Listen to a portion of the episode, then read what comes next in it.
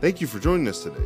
For more information about the church, campus locations, service times, and more, visit a c o e g t dot com.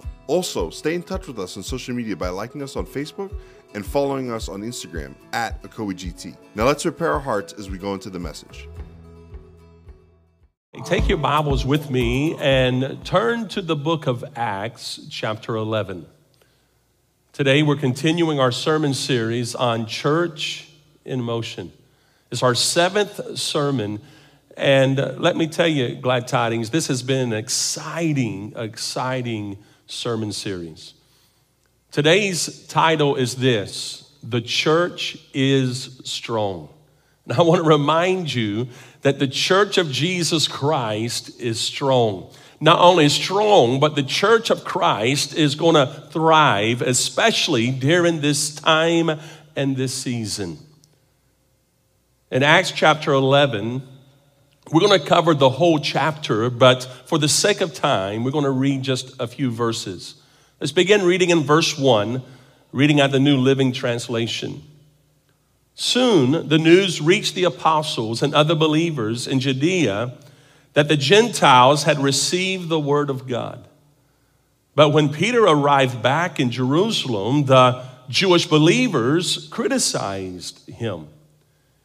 You entered the home of the Gentiles and even ate with them, they said. Now notice verse four. Then Peter told them exactly what had happened. Now go down to verse eighteen.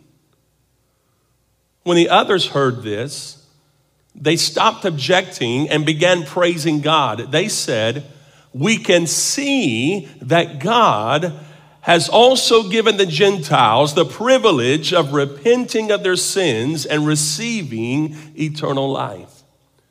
Meanwhile, the believers who had been scattered through uh, or during the persecution after Stephen's death traveled as far as Phoenicia and Cyprus and Antioch of Syria.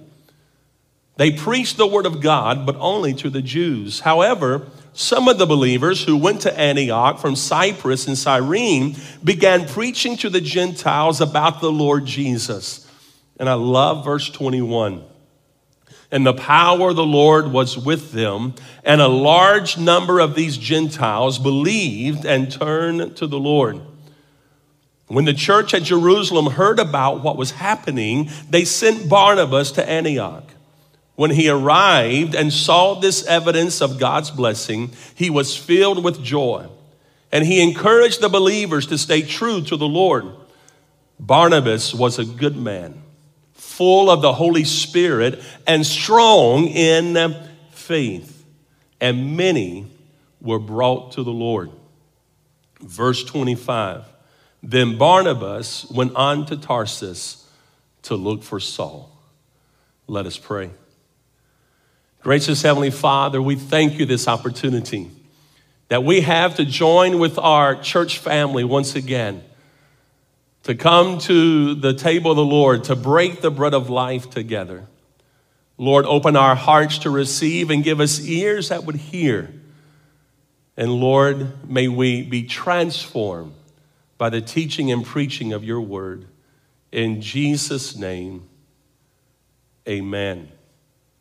You'll notice in your sermon notes, what we learn about chapter eleven, first of all, is this: a church facing change. Now, throughout the centuries, the church has always faced change. And as Luke is writing the book of Acts, the reader cannot help but watch and observe how fast change has taken place, and how healthy the church, the people of faith, deal with the change. And I'm here to remind you that even though there is change all around us, we are going to deal with change successfully. What we know is this: a growing church brings change. A growing church brings new experiences, also new approaches. And a healthy church is a growing church, and a growing church is constantly adapting to the ever-changing environment that it is placed in.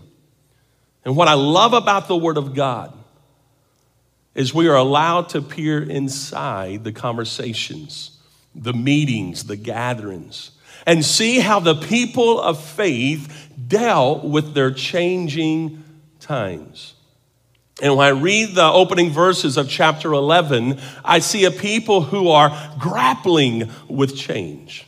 Now, what do I mean by grappling with change? What I mean is this: they're wrestling with change.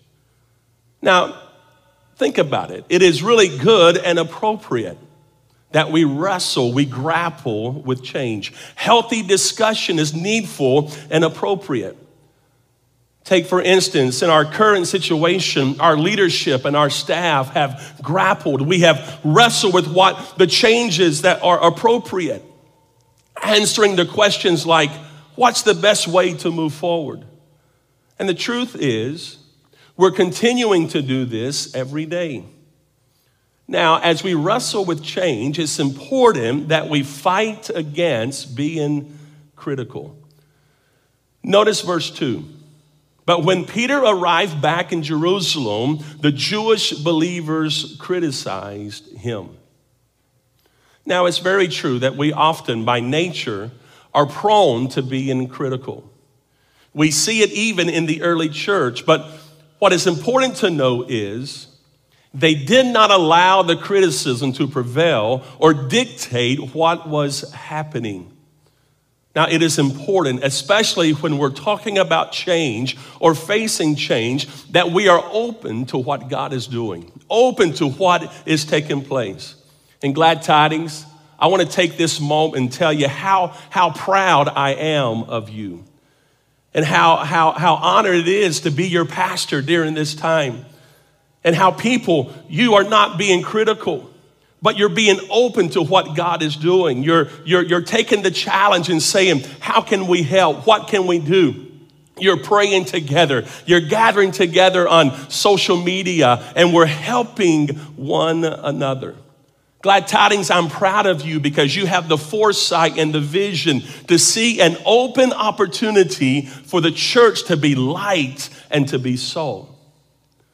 Now, when we grapple with change, there needs to be honest discussion. Discussion has to take place, but we also have to be willing to listen. Listening is so important. And when you read Acts chapter eleven, verses four through seventeen, you see the believers listening. Now, this next thought is so important. Deal with the facts and not the hearsay. Now, what a powerful word for today. Deal with facts and not hearsay. Look at verse four.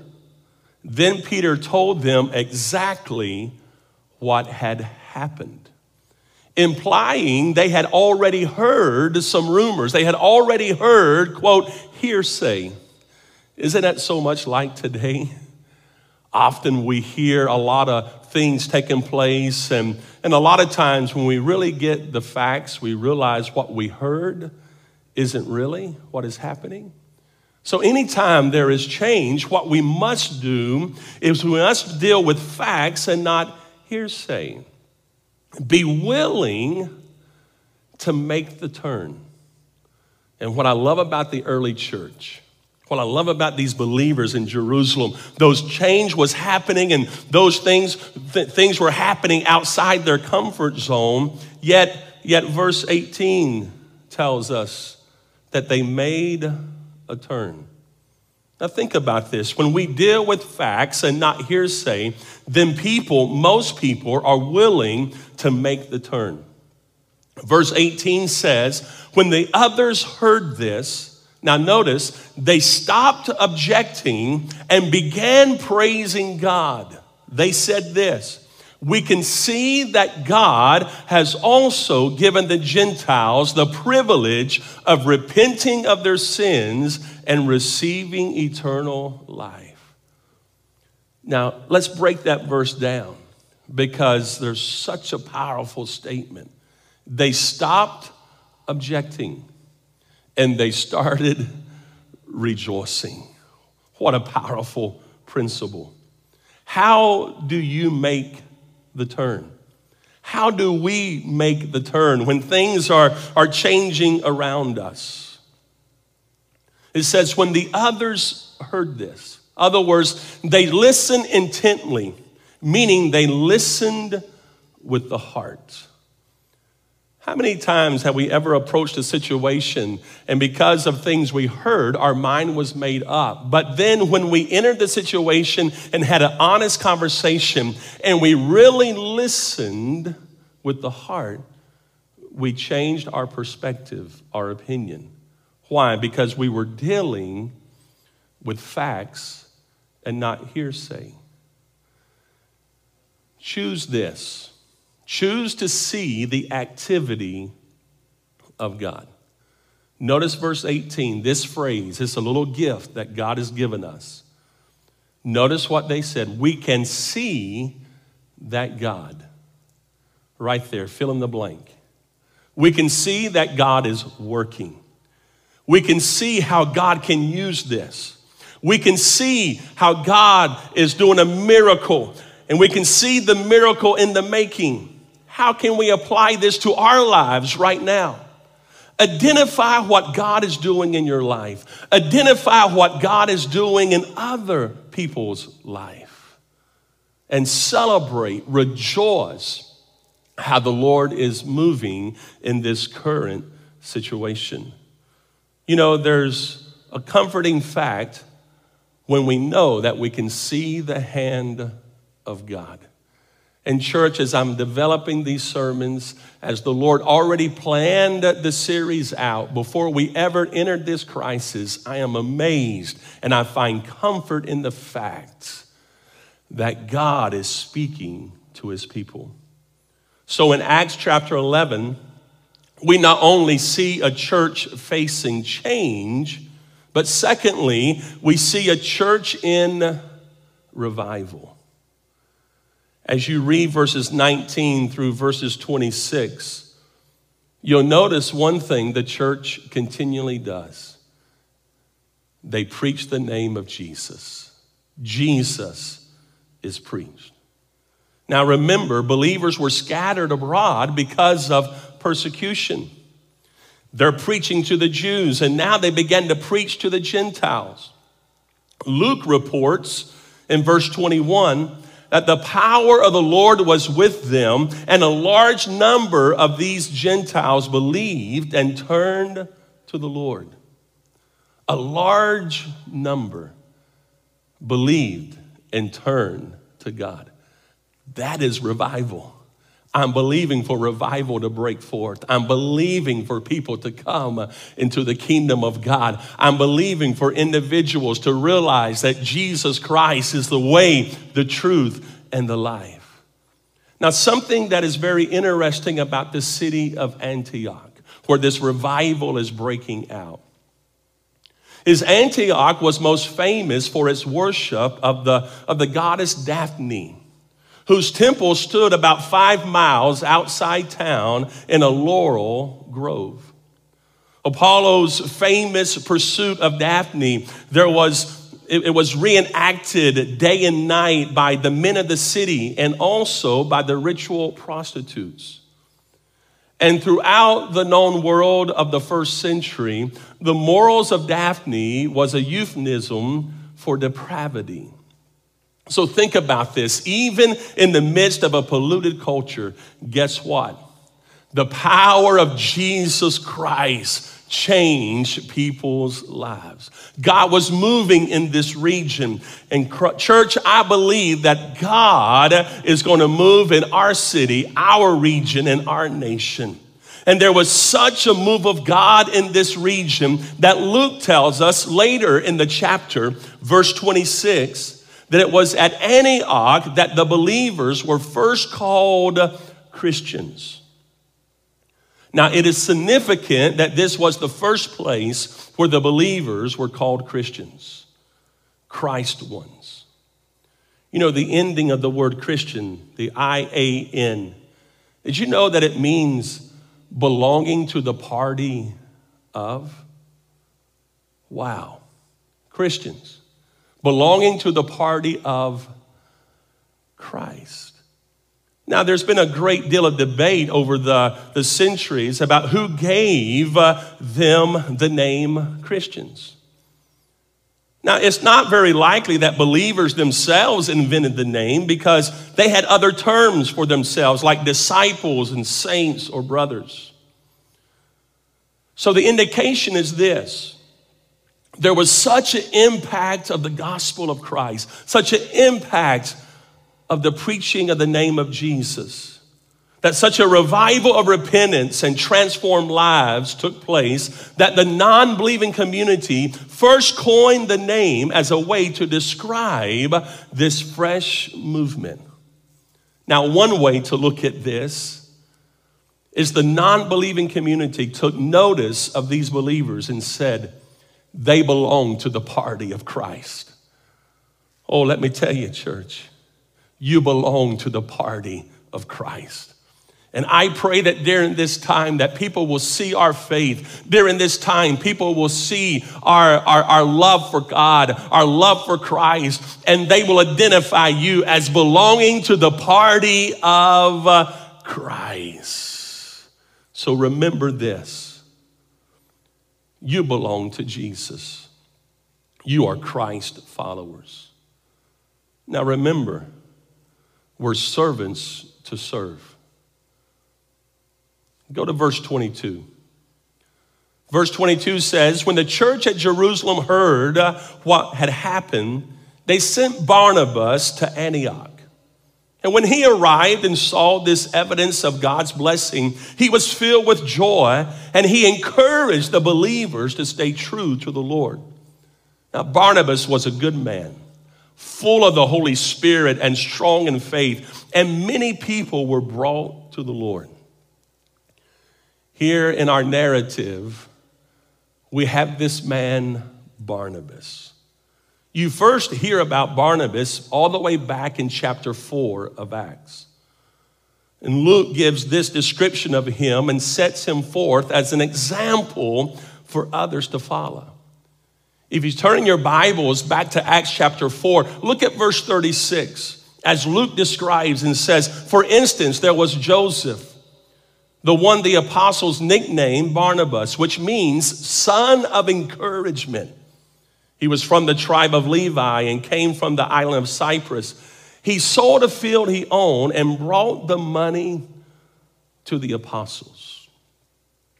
See, that describes the heart of the man Barnabas. It describes the character of the man that we're going to spend a few moments talking about. Barnabas. His name means son of encouragement. Now, when I think of a son of encouragement or a son of comfort, I think of the Paraclete. I think of the Holy Spirit. And oh, how we need to depend upon the power and presence of the Holy Spirit during these times. Listen to the words of Jesus as John records them in, in his gospel, chapter fourteen. Verse fifteen, Jesus said this, if you love me, obey my commandments. And I will ask the Father, and he will give you another advocate who will never leave you. He is the Holy Spirit who leads you into all truth. The world cannot receive him because it isn't looking for him and doesn't recognize him. But you know him because he lives with you now and later will be in you.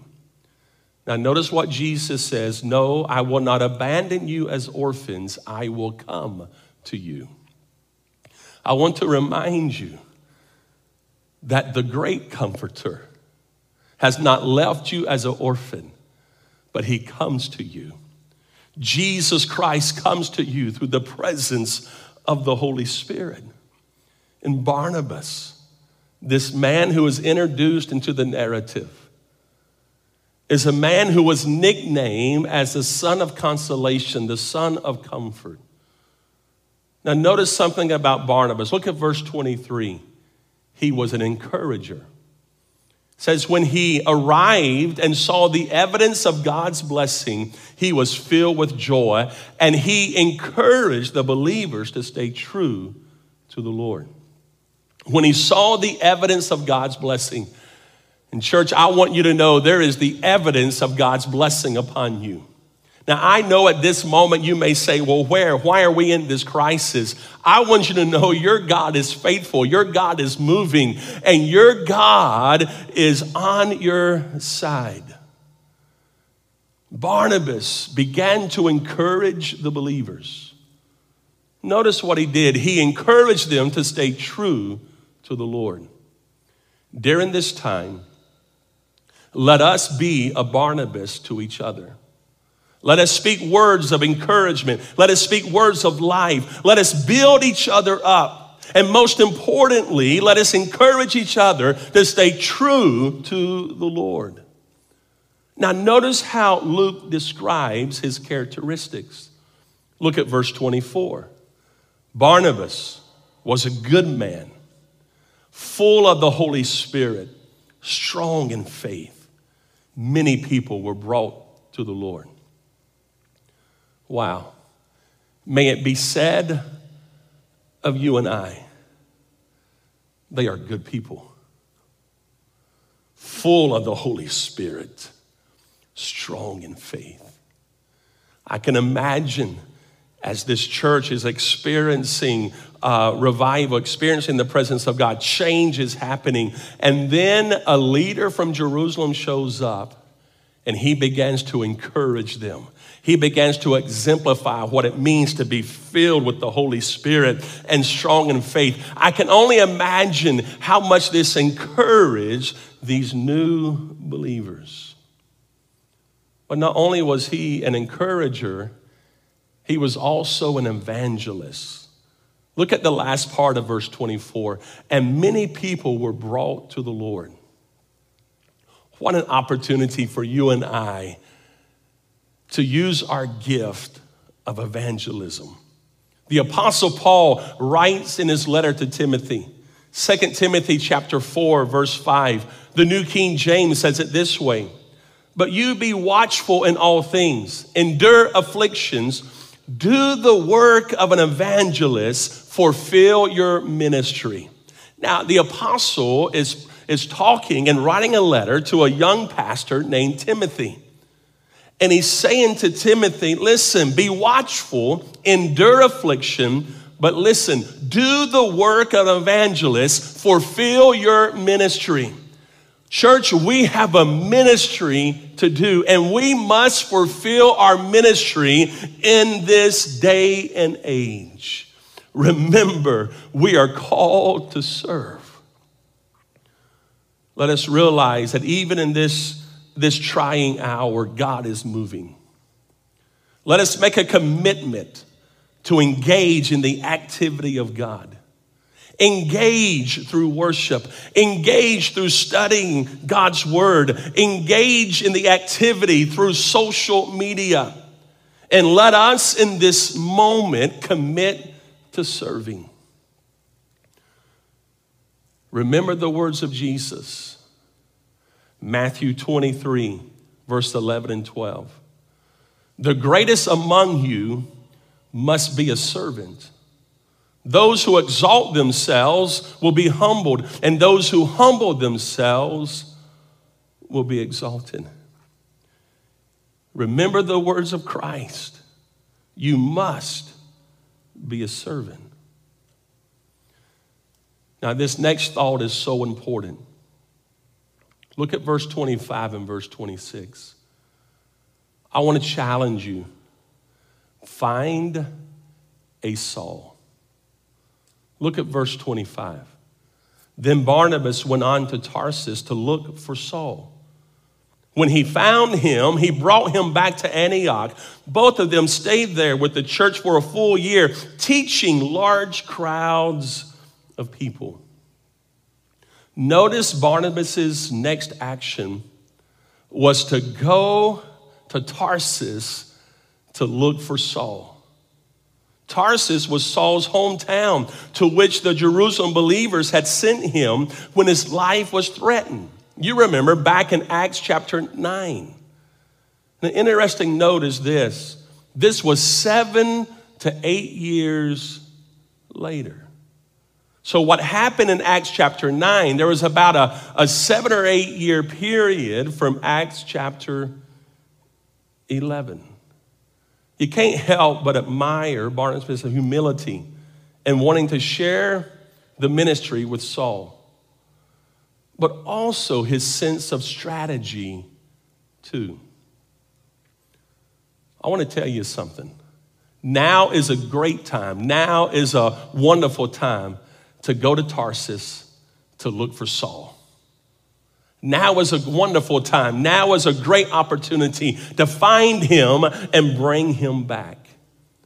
Just allow this thought to sink in for a moment. Go to Tarsus and look for Saul. Verse twenty-six tells us both of them stayed there with the church for a full year, teaching large crowds of people.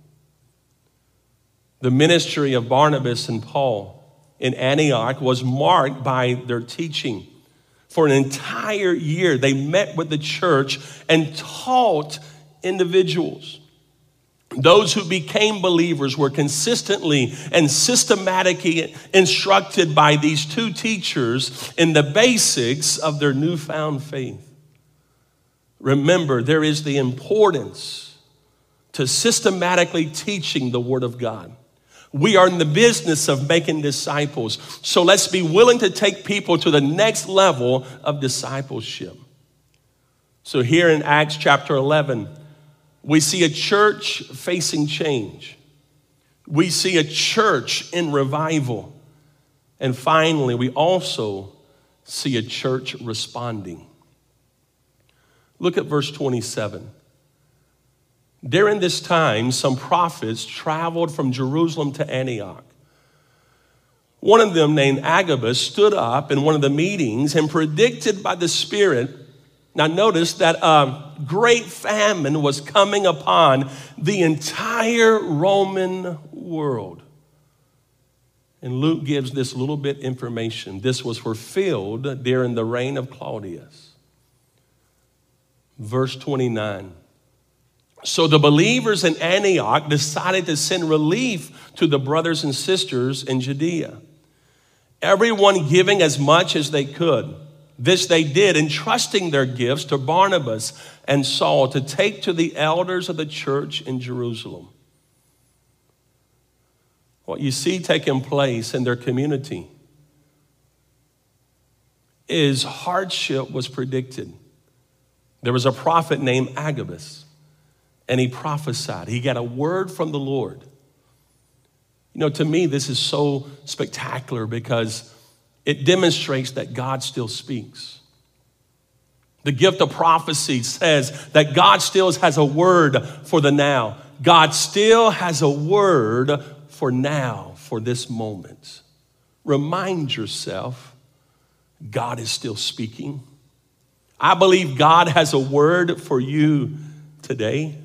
The psalmist said this in Psalm forty-six, verse ten, "Be still and know that I am God. I will be honored among every nation. I will be honored throughout the world."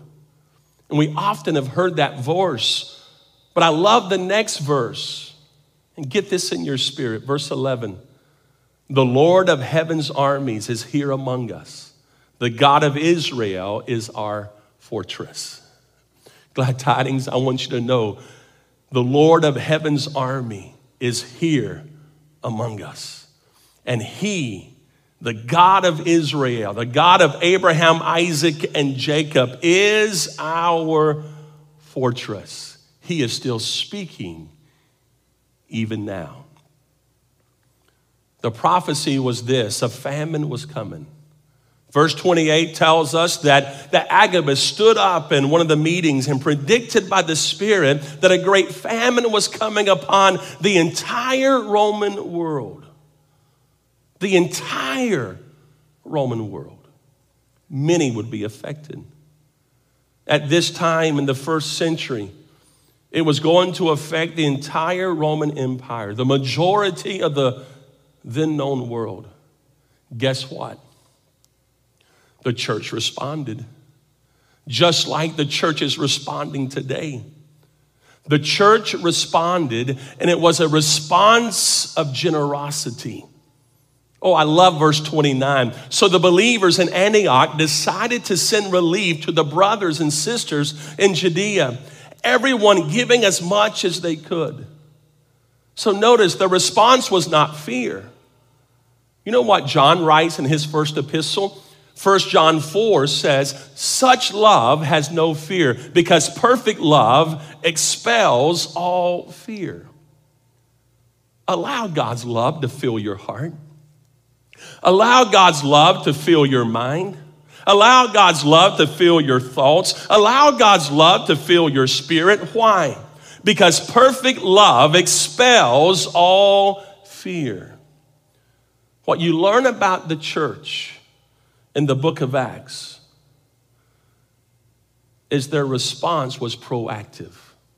They did not wait. They did not delay. They did something in the moment. And the response was full of faith. May the church of Jesus Christ take action, action that is full of faith, because the one we serve is faithful. I love the words of the Apostle Paul to the church of Corinth. In his first letter, the very first chapter, in verse seven, it says, now you have every spiritual gift you need as you eagerly wait for the return of our Lord Jesus Christ. Did you hear that, Glad Tidings? You have every spiritual gift you need.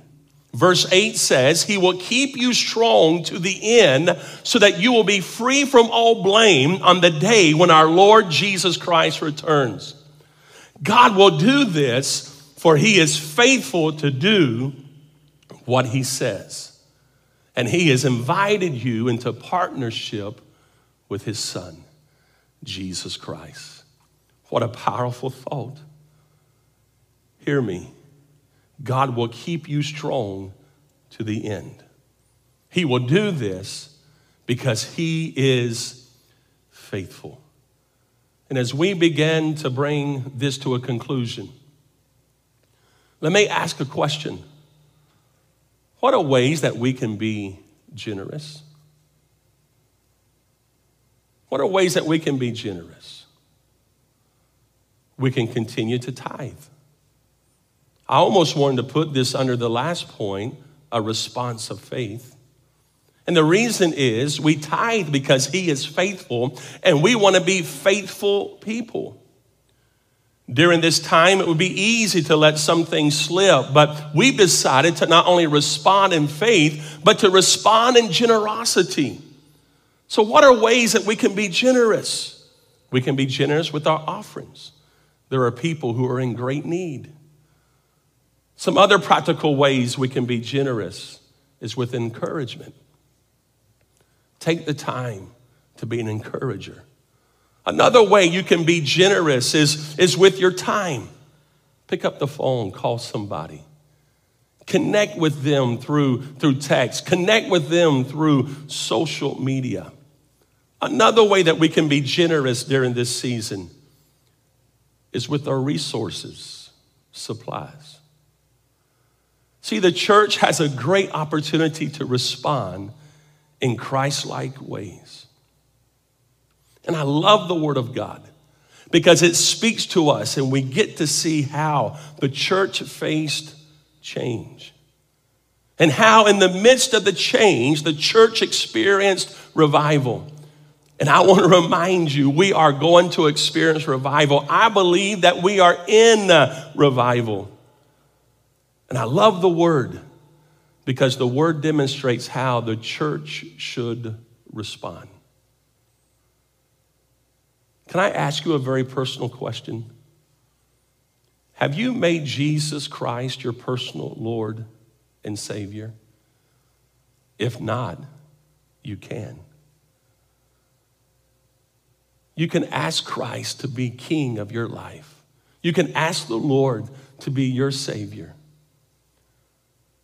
A lot of times it's in moments like this, moments of crisis, that we begin to ask spiritual questions.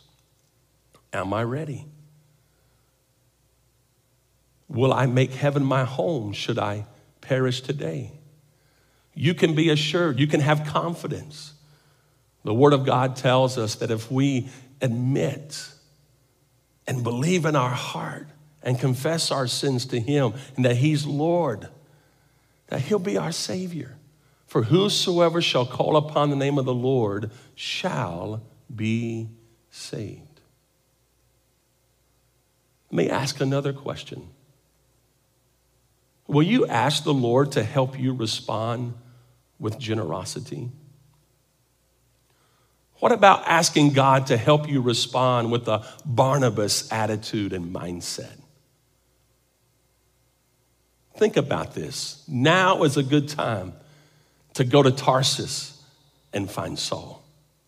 Now is a good time to find him and bring him back. Glad Tidings, let us decide to be an encourager to others. Let us pray. Gracious Heavenly Father, I thank you. I thank you for your word. I thank you for your promises. I thank you, Lord, because you, you are with us and you are as close as the mention of your name. Lord, I pray. I pray for those who are watching online right now. I pray for those who want to make a, a confession of faith, that want to accept you as their personal Lord and Savior. And Lord, I pray that they'll commit their way to you. If you want to ask Christ into your heart, if you want to make him Lord of your life, I want you to say this simple prayer after me right now. Say it out loud where you are. Say, Jesus, please come into my heart and be my Lord. I believe you're the Son of God. I believe you died for my sins. And I believe you arose again on that third day. Thank you, Jesus, for forgiving me. Thank you for your mercy. In Jesus' name, amen. Now, if you prayed that prayer, we believe you came, became a born-again believer. We believe that you are a new creation in Christ Jesus. Now, live your best life. Be a Barnabas. Be an encourager. Allow God to use you during this time in this season. Let's worship together.